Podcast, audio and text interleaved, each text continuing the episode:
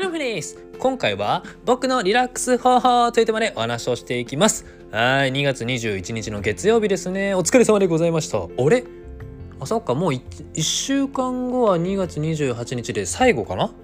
今年はウルー年じゃないのであラストか。早いなまあ1週間後のじゃあ明日かな？は3月。おお 春がやってくるぞ。あったかくなるぞ。姫さん冬が苦手だからもういや早く春と夏が来てほしい。でも夏まで来たら秋冬でまた寒くなる。い やなまあ まあやっていきましょう。はい今回はえっ、と僕のリラックス方法ですね。それが一つご紹介したいと思います。結論がババババン。キャンドルでございます。キャンドル。いいですねキャンドル、まあ、キャンドルもいいんですけどやっぱり火かな。火を見るのが眺める、うん、これが素晴らしくいいですね。まあ、人間って火を見るとリラックスする効果があると言われております。これの一番有名なものが F 分の1揺らぎっていう波ですね。なんか物理とかで僕習ったな昔。F 分の1っていうこの火の揺らぎ？これが、えっと、人間がこう目でピッと視覚的に見るとリラックスする効果があるそうです。うん。あんな医学的な根拠とか僕もまあいまいちよく分かってはないんですけど、まあ、そういう効果があるそうです。でですよ。本当は僕はもうキャンプとかそういうのもしたいので焚き火ね焚き火を家の中でやりたいという気持ちはありますがまあそれはちょっと難しいのかなと思っているわけです。こう実際に火が出ないあのなんだろうな LED ライトのこう揺れるようなものもあるんですけどなるべくなら本物の火を僕は見たい触りたい触りたいかな？うんそういうのも使いたい。本物ですね。リアルなファイヤーを使いたいなと思っているわけです。となるとまあやっぱりこういうキャンドルかな？アロマキャンドルっていうものは心身ともにリラックスしてくれている。素晴らしいものじゃないでしょうか。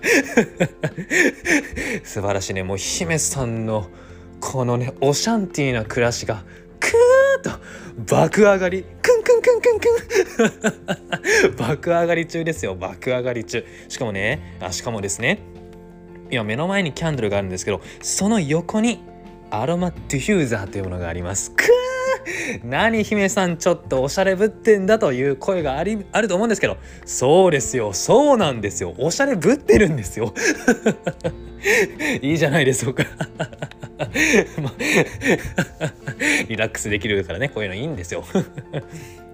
QOL ですねクオリティオブライフをどんどん上げつつ、まあ、そこでこうリラックスしてからのまた次の日にこう副業をガガガガッと攻めていったり読書して新しい知識をパーンとインプットして、まあ、疲れた体をまたリラックスさせていくというそういう循環的なね暮らしをしていけたらいいなと思っているわけでございます。でまだこれ使い始めてあのあ無印さんのものキャンドルミニだったかな？あの500円ぐらいのものを買いました。でこれまた1週間後ぐらいにねえっとまたなんだろうなこの感想をお伝えしてこれ良かったよいやこれはちょっとねここがいまいちだったよとかそういう声もねリアルにお伝えできたらいいなと思っております。あなたもキャンドルどうでしょうか？